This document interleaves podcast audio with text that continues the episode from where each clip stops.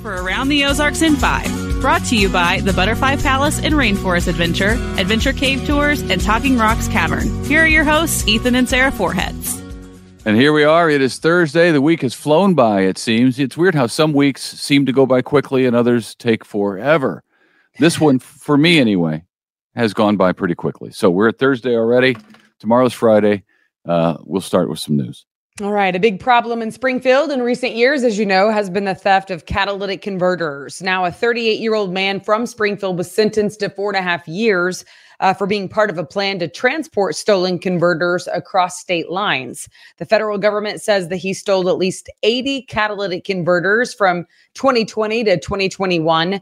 In total, though, get this, the theft ring that he was part of was responsible for the theft of tens of thousands of catalytic converters worth about one million dollars.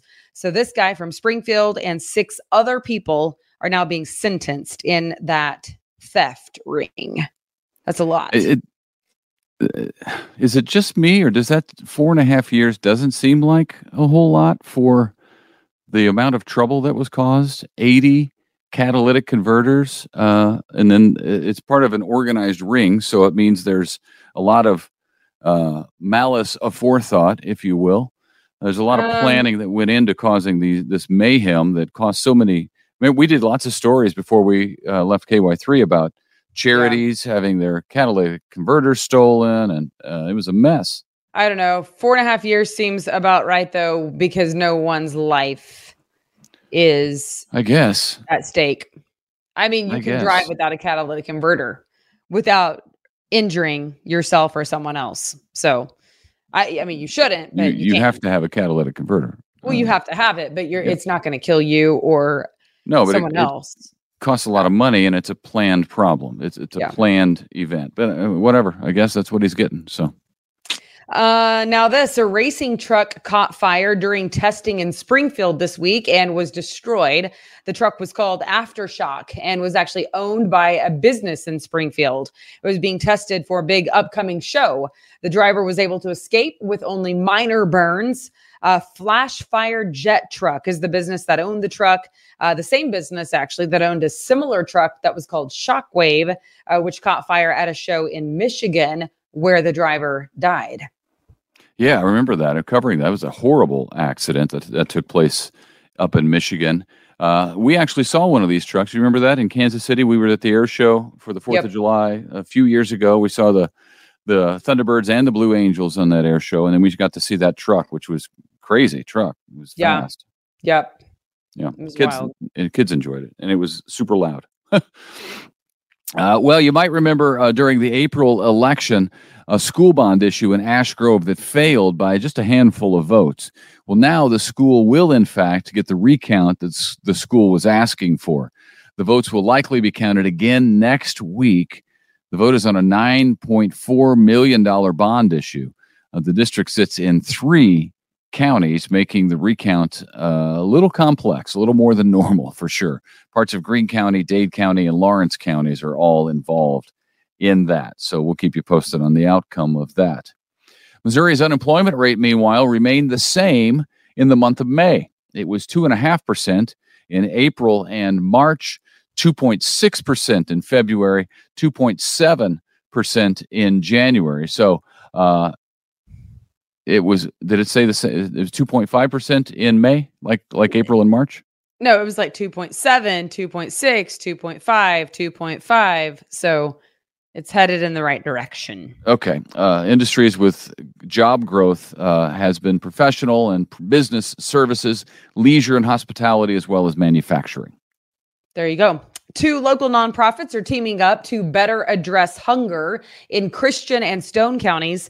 Least of These Food Pantry and Christian Action Ministries are expanding their mobile food pantry service area. So uh, serving a broader area as they team up to include areas like Spokane, Blue Eye, Cape Fair, Hurley. Uh, if you can help either of those organizations, they rely heavily on donations and both could use the support. Uh, combined, they help about forty-four thousand individuals per month. It's amazing. Uh, the Discovery Center of Springfield Get this, it's a private school, as you know, and it is now accredited. Congratulations to them. Uh, they serve pre-K through eighth grade. So that stamp of approval will allow families to access MoS Scholars funding. Okay. And I think that's the one where there was a snafu, a, a paperwork snafu that caused them to lose the accreditation. Uh, but now it is back. That's a, that's good news. Uh, we now know the name of Springfield's new Arena League football team. They will be called the Ozarks Lunkers, as in big fish. Yeah, it makes sense here at the home of uh, Bass Pro Shops and Table Rock Lake and uh, Lake of the Ozarks, all those places. Uh, the Lunkers will play in a brand new arena currently under construction out at the Ozark Empire Fairgrounds. I drove by it recently and was shocked at how far along the thing was. Uh, the Lunkers' name was chosen from thousands of entries in a naming contest that took place earlier this year. The logo is a largemouth bass flying through the air out of the water with a red football helmet on. Uh, they don't have a mascot quite yet, but that is on the way for the Ozarks Lunkers. I'm excited about this. There's a lot of football fans in our area, and uh, they're jonesing for something to do and watch in the offseason of the N F L when the Chiefs aren't on. So this might just be the ticket. All right. I don't like the name. I love Bass Pro. I love football. I don't love Bass Pro and football. You know what I mean? When I walk in Bass Pro, I think outdoorsy, rustic, fishing, hunting, camping. I don't think sports. Well, Bass Pro's not tied to this. I know, but I mean, it's, they came up surely with the name Lunkers because of like our heritage here. But, oh well, yeah, the heritage, fish, the fishing heritage, not necessarily the Bass Pro heritage, but yeah, it's a, it's a, it's a, this is a big fishing place. So, Taneycomo. Um, you say Taneycomo as if that's like the best lake to fish in out of all the ones.